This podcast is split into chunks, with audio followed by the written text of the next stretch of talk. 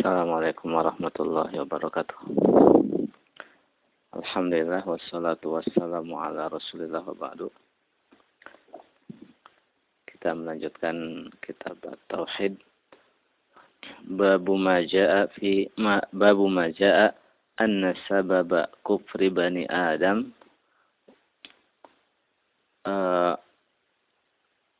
wa tarkihim dinahum huwal guluwu fis salihin. Bab tentang uh, dalil-dalil yang menjelaskan bahwa sebab kekafiran anak Adam dan sebab mereka meninggalkan din mereka itu adalah gulu pengkultusan orang-orang soleh.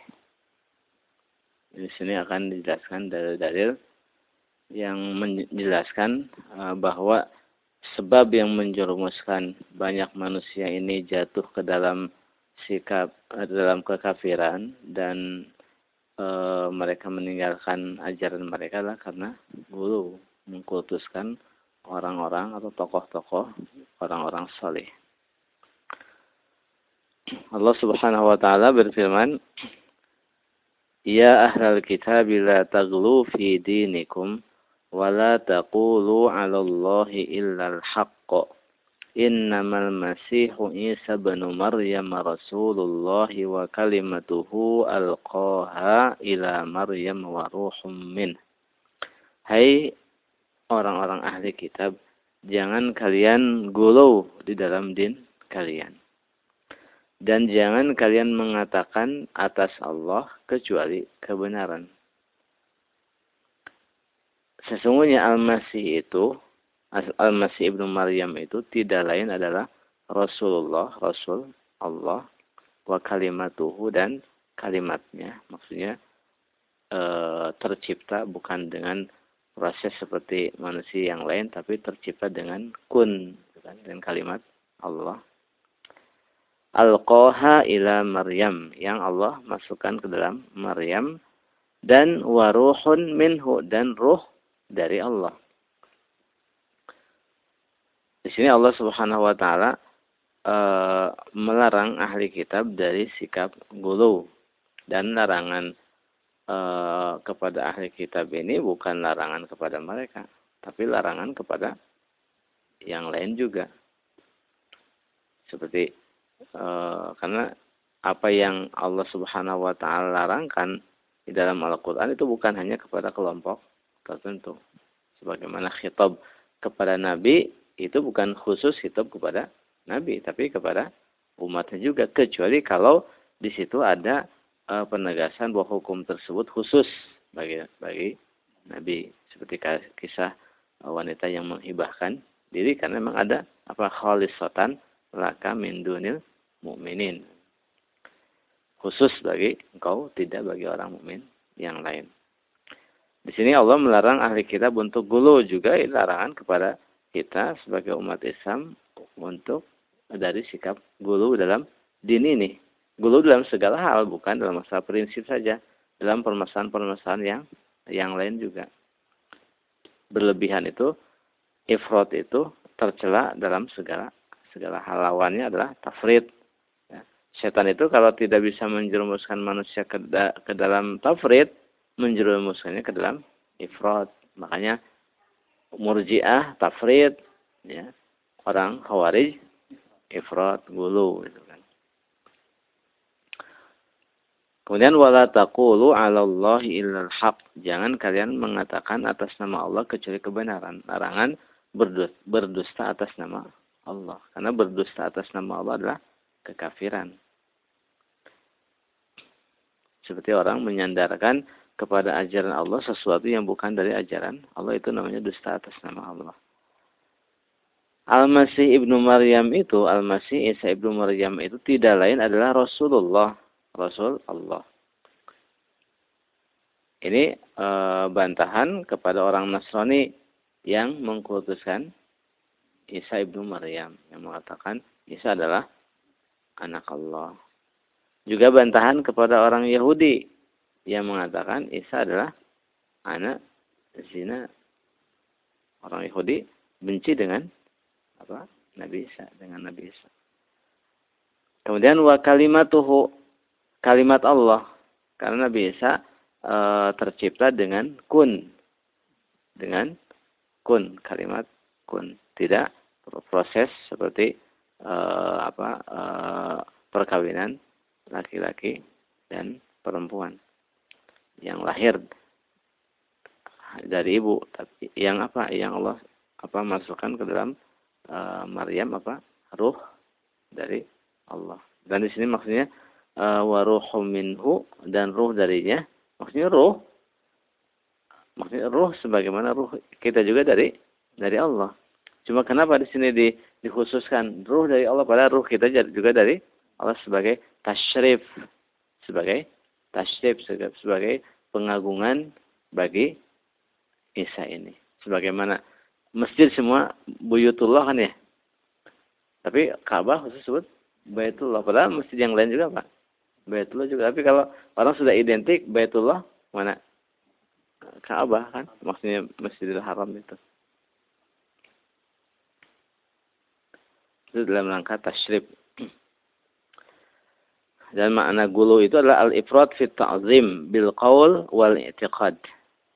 Adalah berlebihan dalam mengagungkan baik dengan ucapan maupun dengan keyakinan. Dan makna larangan gulu di sini larangan e, mengangkat makhluk di atas derajat yang e, apa melebihi apa yang telah Allah tetapkan bagi makhluk tersebut.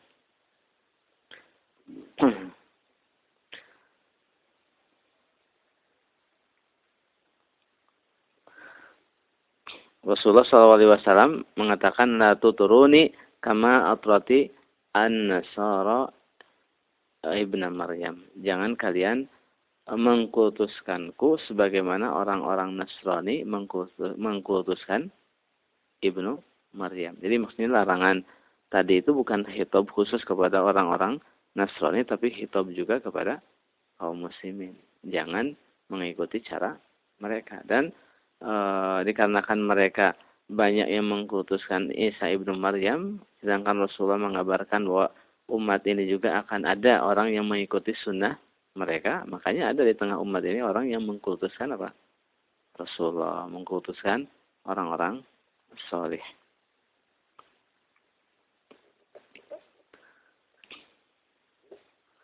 Allah mengatakan juga, "Mal Masih ibnu Maryam illa rasulun qad khalat min qablihi rusul wa ummuhu siddiqah kana ya'kulani ta'am. Al-Masih ibnu Maryam itu tidak lain adalah rasul yang telah e, berlalu sebelumnya para rasul. Sebagaimana rasul-rasul yang sebelumnya. Wa ummuhu siddiqah dan ibunya adalah siddiqah. Karena ya'kulani ta'am. Keduanya biasa makan. Dalam arti makhluk, bukan al-khalik. Karena makhluk membutuhkan kepada yang lain, sedangkan Allah subhanahu wa ta'ala al-khalik tidak membutuhkan kepada siapa pun. Di sini Syekhul Islam Ibnu Taimiyah mengatakan barang siapa man tashabbaha min hadhil ummah bil yahudi wan nasara wa ghala fid din bi ifratin fihi aw tafrid faqad syabahahum. Barang siapa dari umat ini menyerupai orang Yahudi dan orang Nasrani dan mereka gulu dalam din ini dengan ifrat maupun tafrid maka telah menyerupai mereka. Beliau mengatakan juga wa Aliyun radhiyallahu anhu harraqa al-ghaliyata min ar-rafidah fa amara bi akhadida khuddat lahum inda bab kindah faqazafahum fiha. Eh, Ali radhiyallahu taala anhu telah membakar orang-orang Rafidhah yang gulu mengkultuskan Ali. Dibakar hidup-hidup dimasukkan ke dalam parit di bab kindah di Kufah. Dibakar hidup-hidup. Walaupun sebagian sahabat tidak setuju dengan uh, pembakaran Ali ini tapi uh, semua sepakat bahwa mereka itu orang kafir murtad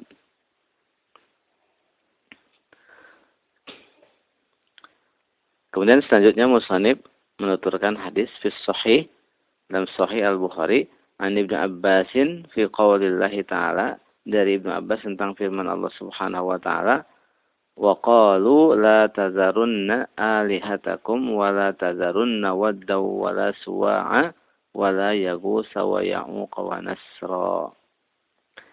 Mereka berkata jangan kalian meninggalkan ilah-ilah kalian kalian dan jangan kalian meninggalkan wad suwa yagus ya'uq dan nasr qala ibnu abbas mengatakan hadhihi asma'u rijalin salihin min qaumi Nuh. Ini tadi Wad, Suwa, Yagus, Ya'uq, Nasr itu adalah nama orang-orang solih dari kaum Nabi Nuh.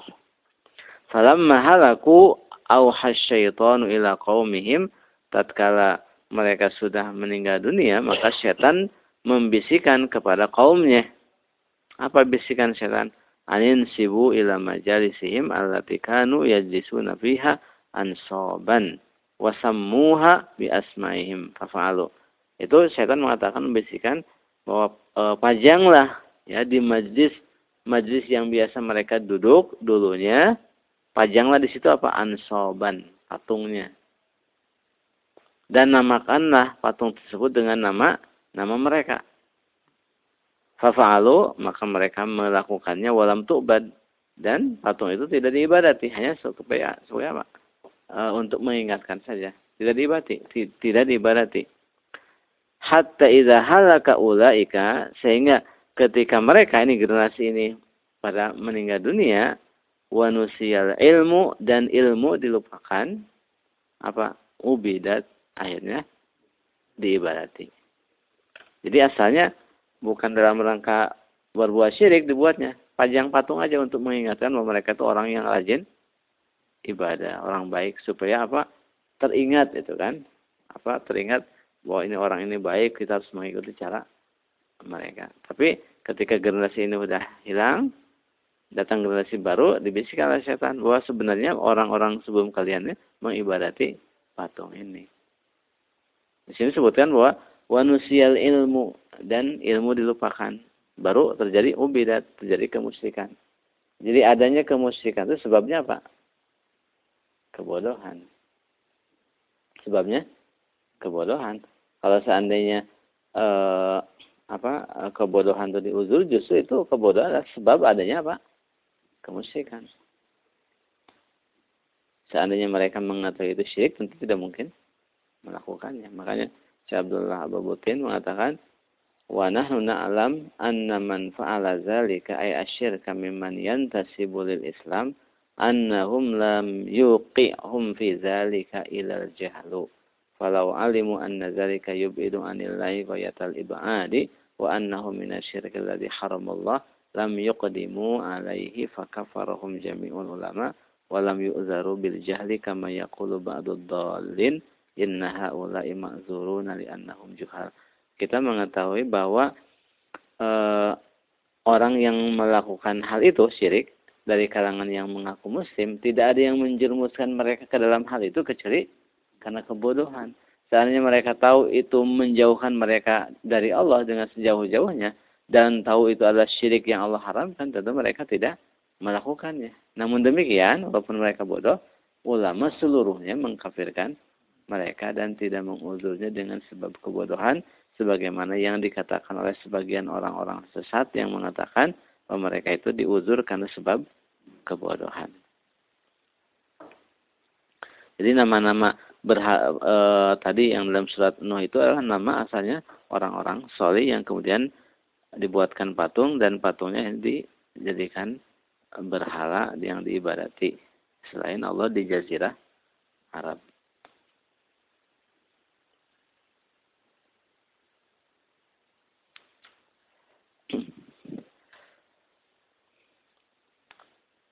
Uh, Musannif rahimahullah mengatakan Ibnu Waqala Ibnu Qayyim Ibnu Qayyim mengatakan qala ghairu wahidin minas salaf. Banyak salaf mengatakan lamma matu akafu ala kuburihim thumma sawwaru tamasilahum thumma tala alaihimul amadu fa'abaduhum.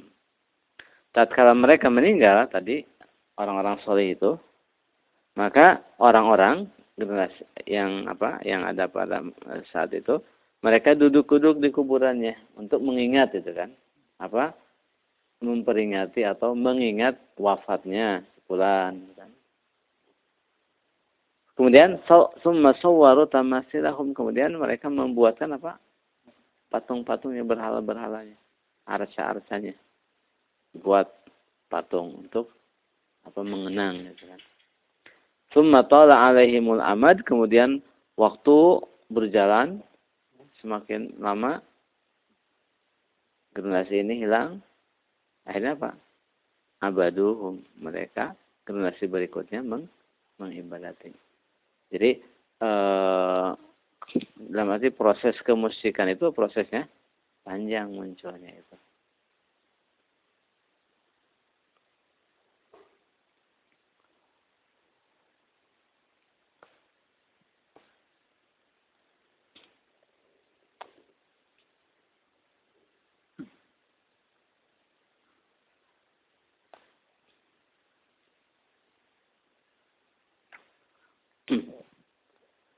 Kemudian uh, selanjutnya Musanib mengatakan An Umar radhiyallahu anhu anna Rasulullah sallallahu alaihi wasallam qala la tutruni kama ataratin nasara ibnu Maryam. Innama ana abdun.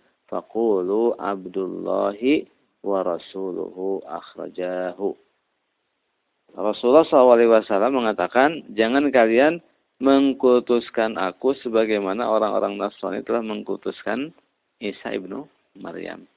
Aku ini tidak lain adalah abdun, hamba Allah.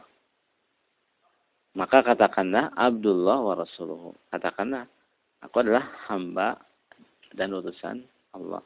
Ini uh, Abdullah bantahan kepada orang yang mengkultuskan Rasulullah, yang mempertuhankan Rasulullah. Rasulullah adalah sebagaimana manusia biasa, beliau makan, minum, menikah, tidak memiliki sifat uluhiyah, rububiyah sedikit pun. Jadi itu e, bantahan untuk orang yang mengkutuskan beliau. Kemudian warasuluhu da, e, rasulnya untuk membantah orang yang meremehkan beliau. Hadis Al-Bukhari dan Muslim. Jadi di sini bantahan karena uh, tidak sedikit orang-orang yang mengkultuskan beliau. Makanya ada uh, kitab ya, nazom-nazom yang dikarang oleh orang-orang dulu. Yang tanya Al-Busairi. Al-Busairi uh, di antara nazomnya itu apa? Ya akramal khalqi mali man aluzu bihi siwaka inda hululil hadisil amimi. Ya akramal khalqi hai makhluk yang paling mulia Aku tidak memiliki perlindungan kecuali engkau saat terjadi bencana yang merata. Padahal apa? Yang menyelamatkan dari bencana siapa? Allah. Ini apa? E, penulis ini Al Busiri mengatakan bahwa ketika terjadi perlin, apa bencana yang merata, tempat perlindungan hanya Rasulullah. Bahkan dalam teks-teks yang lain sebutkan masih Al-Busari juga uh, bahwa ilmu maksudnya pengetahuan engkau adalah ilmu yang ada yang ditulis oleh kolam oleh pena yang ada di dalam mahfud itu diketahui seluruhnya oleh Rasulullah. Jadi mereka mengkhususkan beliau. Padahal mereka orang banyak menulis. Yang nggak usah jauh-jauh. Uh, apa namanya? Ada orang yang uh, membuat buku tentang bolehnya istighosa kepada Rasulullah.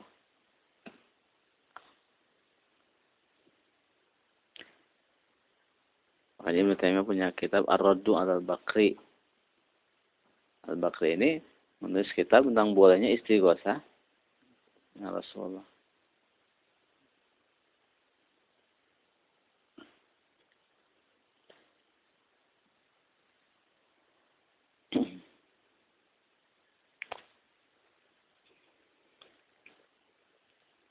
Kemudian Rasulullah SAW mengatakan iyyakum wal guluwa fa innama ahlaka man kana qablakum al gulu. Rasulullah SAW mengatakan jauhilah sifat gulu karena yang membinasakan umat sebelum kalian itu hanyalah gulu. Sikap gulu mengkultuskan.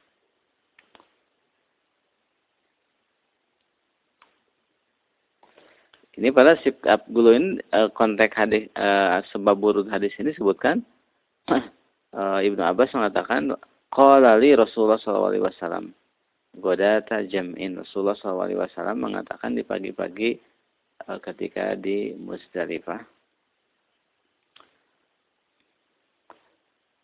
Beliau mengatakan halum al-quttali carikan apa kerikil-kerikil buatku. Falaqattu lahu hasayat. Maka saya uh, mengambilkan untuk beliau apa? Hasayat batu-batu uh, kecil, kerikil. Hunna hasal khazbi.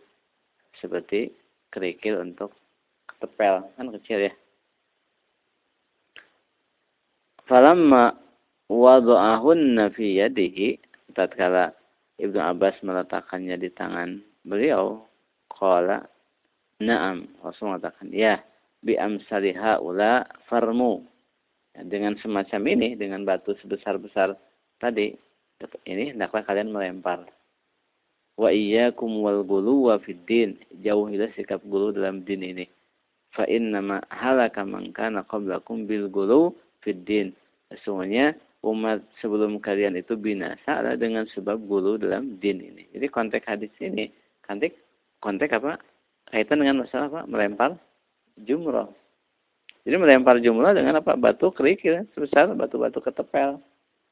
Tidak boleh dengan apa? Batu kalau mentang-mentang supaya setannya apa? Kesakitan.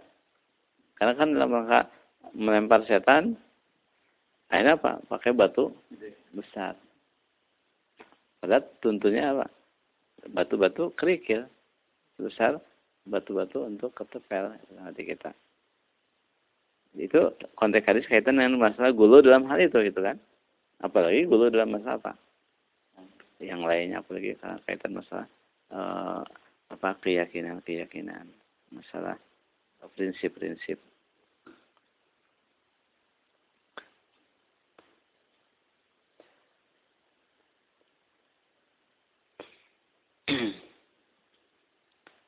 Kemudian beliau juga mengatakan dalam hadis Sahih Muslim dari Ibnu Mas'ud radhiyallahu taala anhu an uh, Rasulullah SAW mengatakan halakal mutanatti'un qalaha salasan binasalah orang-orang yang mutanatti'un orang-orang yang mempersulit diri yang berlebih-lebihan. Tanattu adalah takaluf.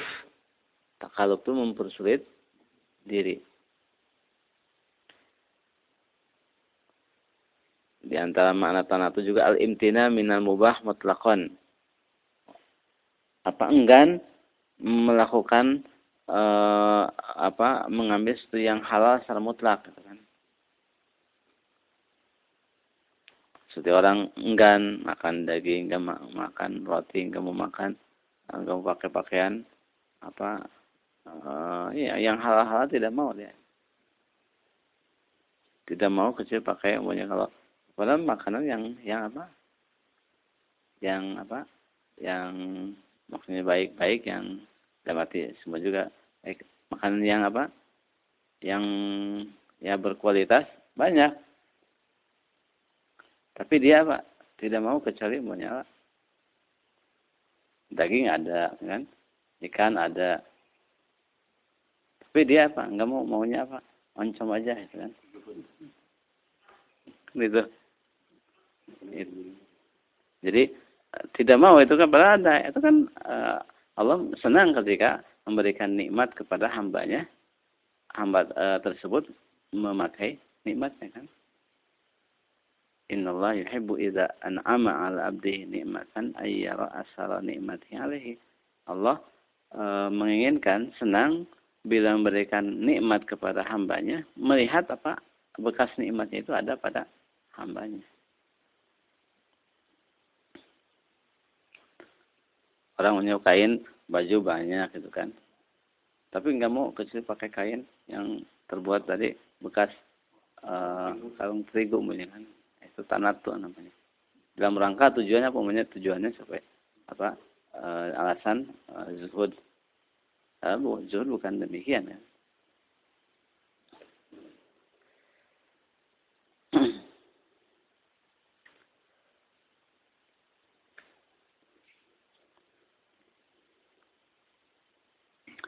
antara faidah uh, atau masalah yang ada dalam bab ini. Pertama anna man fahima hadzal bab wa babaini ba'dahu orang yang paham bab ini dan dua bab sesudahnya nanti tabayyana lahu gurbatul Islam jelas di hadapannya ke terasingan Islam ini. Waro'a min kudratillahi wa taqlibihi lil qulub al ajab dan dia melihat ke, ke apa keajaiban kudrah Allah dan pembolak-bolak pembolak-balikan hati manusia. Maksudnya eh, kan orang asalnya begini, terus apa maksudnya setan itu dalam menyesatkan apa berjenjang gitu kan. Kemudian ma'rifatu awal syirkin hadasa fil ardi annahu bisyubhatis salihin. E, mengetahui awal syirik yang terjadi di muka bumi ini bahwa itu sebabnya karena subhat as-salihin. Subhat mengagungkan orang-orang salih. Kemudian awwalu syai'in ghayyara bihi dinal anbiya wa ma sababu dzalika ma ma'rifati anna Allah arsalahum. Bahwa hal itu adalah uh, yang pertama kali merubah din para nabi. Dan itu merupakan sebab ya sebab e, dirubahnya ajaran para nabi padahal mereka mengetahui bahwa Allah mengutus mereka gitu kan.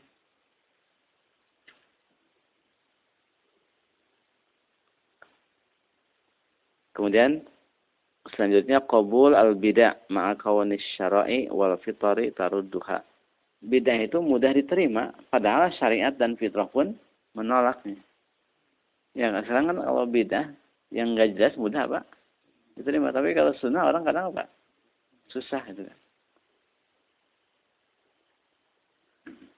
Anna sabab zalika kulli sebab semua itu mazju al haqqi bil batil adalah mencampurkan al haq dengan kebatilan. Jadi sebab beda itu diterima karena kebatilannya itu tidak murni uh, tapi dicampur dengan al haq ketika acara bidah kan oh ada doa-doanya. Ya yang dari Al-Qur'an. Hadis. Tapi momennya momen beda.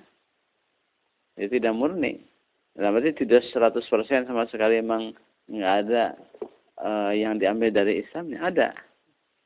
Sekarang ketika punya maulidan kan isinya apa? Ceramah ada ayat-ayat kan? Tapi momennya apa? Beda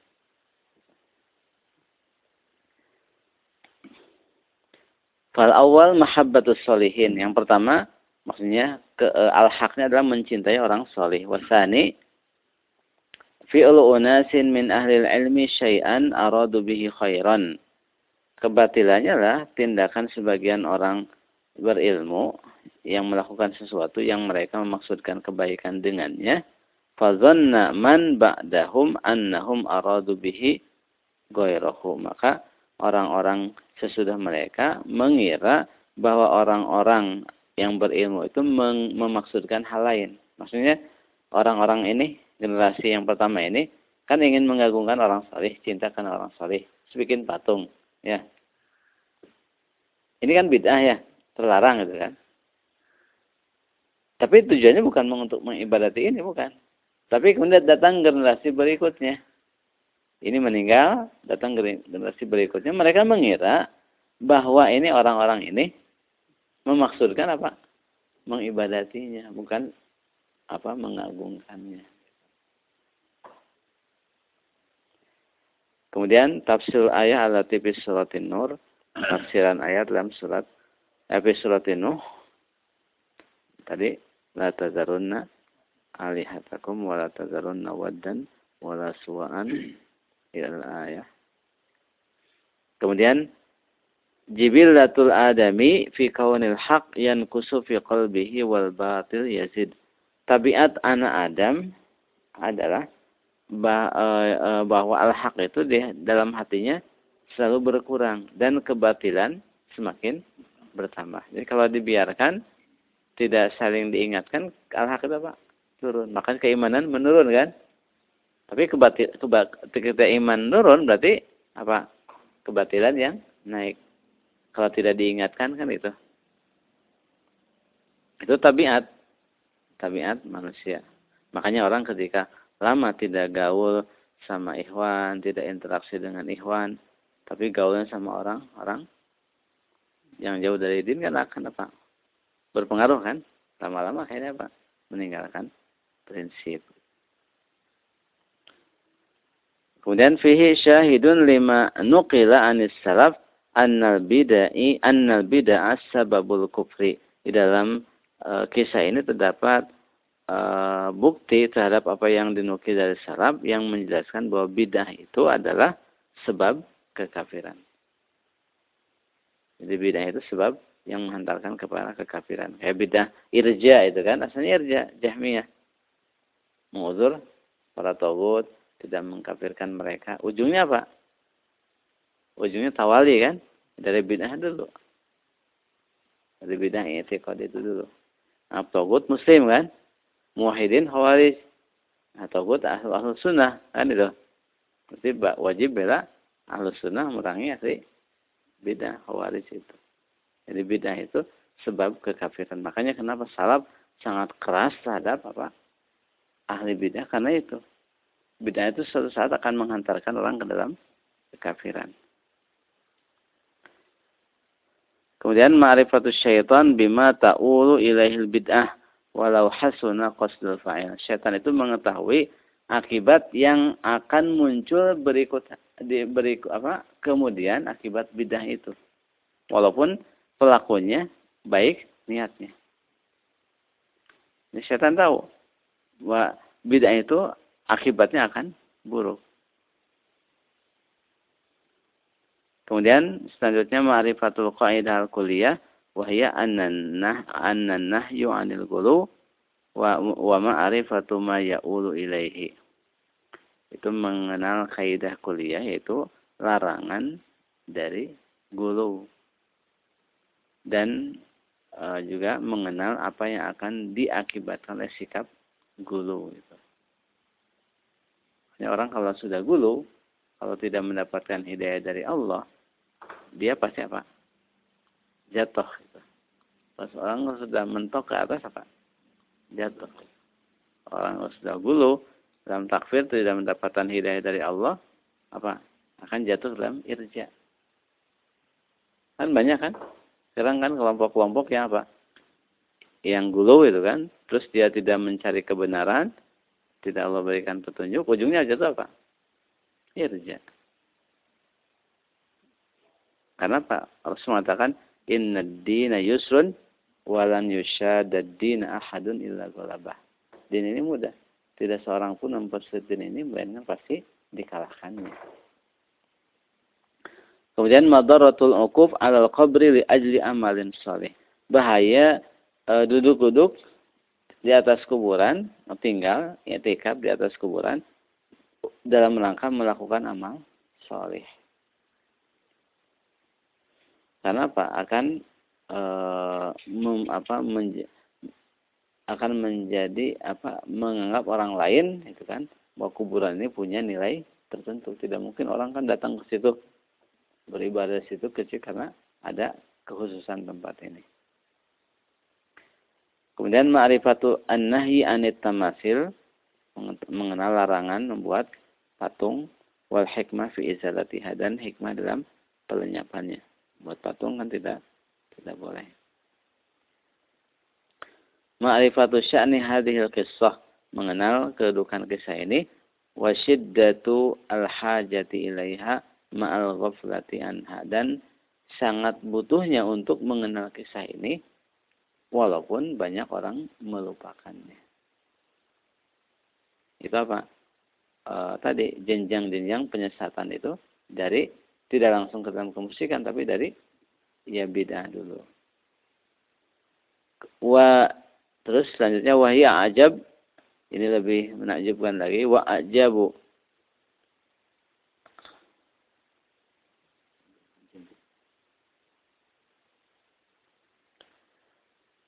situ apa? Ajabul ajabi. Ajabul ajabi qiraatuhum. Iya. Ya. E, dan yang e, apa hal yang sangat lebih menga, me, apa aneh lagi qiraatuhum iya fi kutubi tafsir wal hadis. Mereka itu baca kisah ini di dalam kitab-kitab tafsir, kitab-kitab hadis. Tentang kisah apa?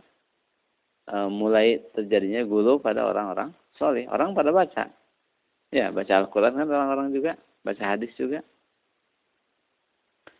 Kemudian wa ma'rifatuhum bima'na kalam mereka juga paham makna ucapan tersebut. Wa kaunullahi hala bainahum wa baina uh, dan uh, realita bahwa Allah menghalangi mereka dengan hati mereka. Maksudnya Allah menghalangi mereka dari memahami memahami apa yang mereka baca. Hatta taqadu anna fi'la qaumi Nuhin afdalul ibadat sampai mereka meyakini bahwa tindakan kaum Nabi Nuh itu adalah ibadat yang paling agung. Wa ataqadu anna ma nahallahu wa rasuluhu anhu uh, wa ataqadu anna ma nahallahu wa rasuluhu anhu dan mereka meyakini uh, bahwa apa yang dilarang oleh Allah dan Rasulnya itu fahwal kufru al mubih lidam wal mal adalah kekafiran yang menghalalkan darah dan hartanya. Maksudnya mereka tahu bahwa yang dilarang oleh Allah berupa kekafiran itu adalah bisa menghalalkan darah dan hartanya. Mereka tahu kemusikan yang disebutkan dalam Al-Quran. Tapi ternyata mereka apa? Melakukannya.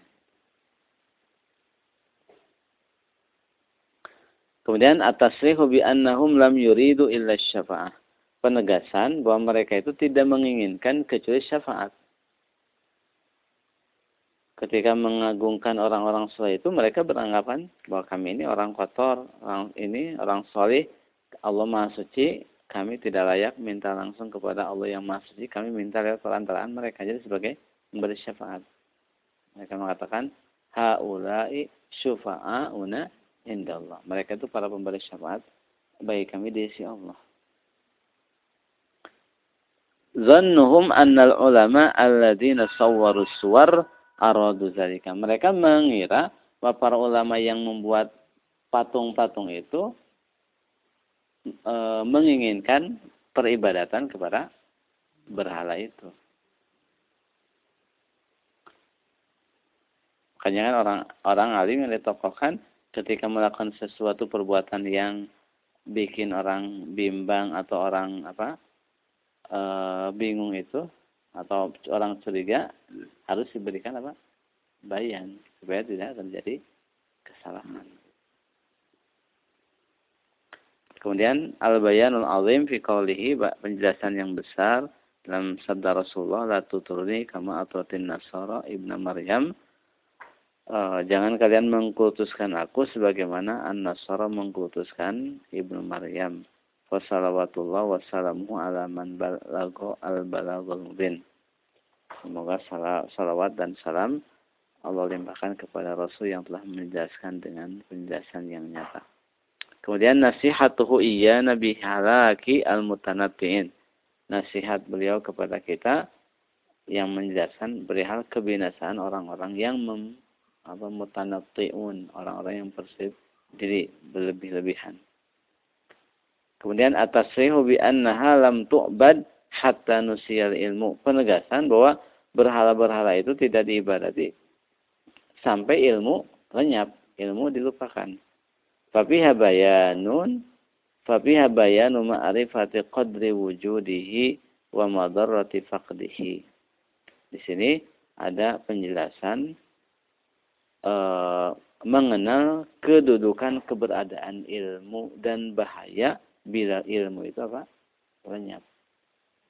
Makanya ketika di daerah negara yang ilmu tidak ada, ulama tidak ada, kemusikan banyak.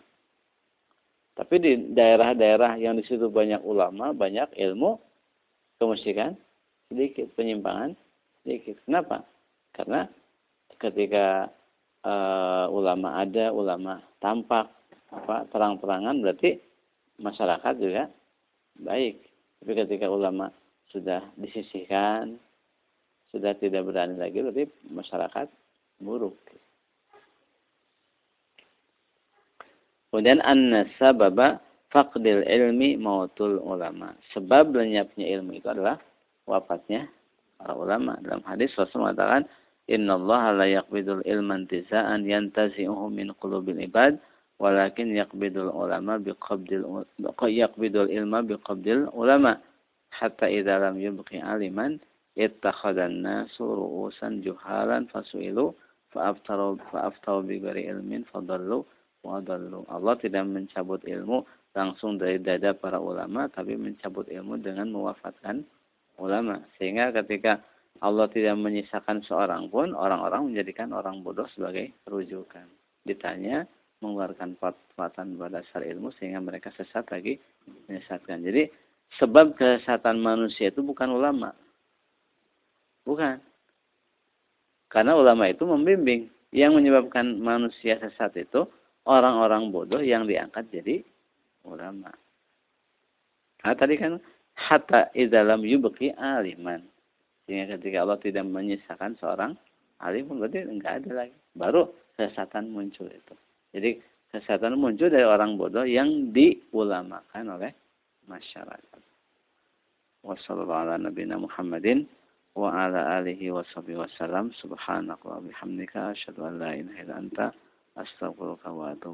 Wassalamualaikum warahmatullahi wabarakatuh.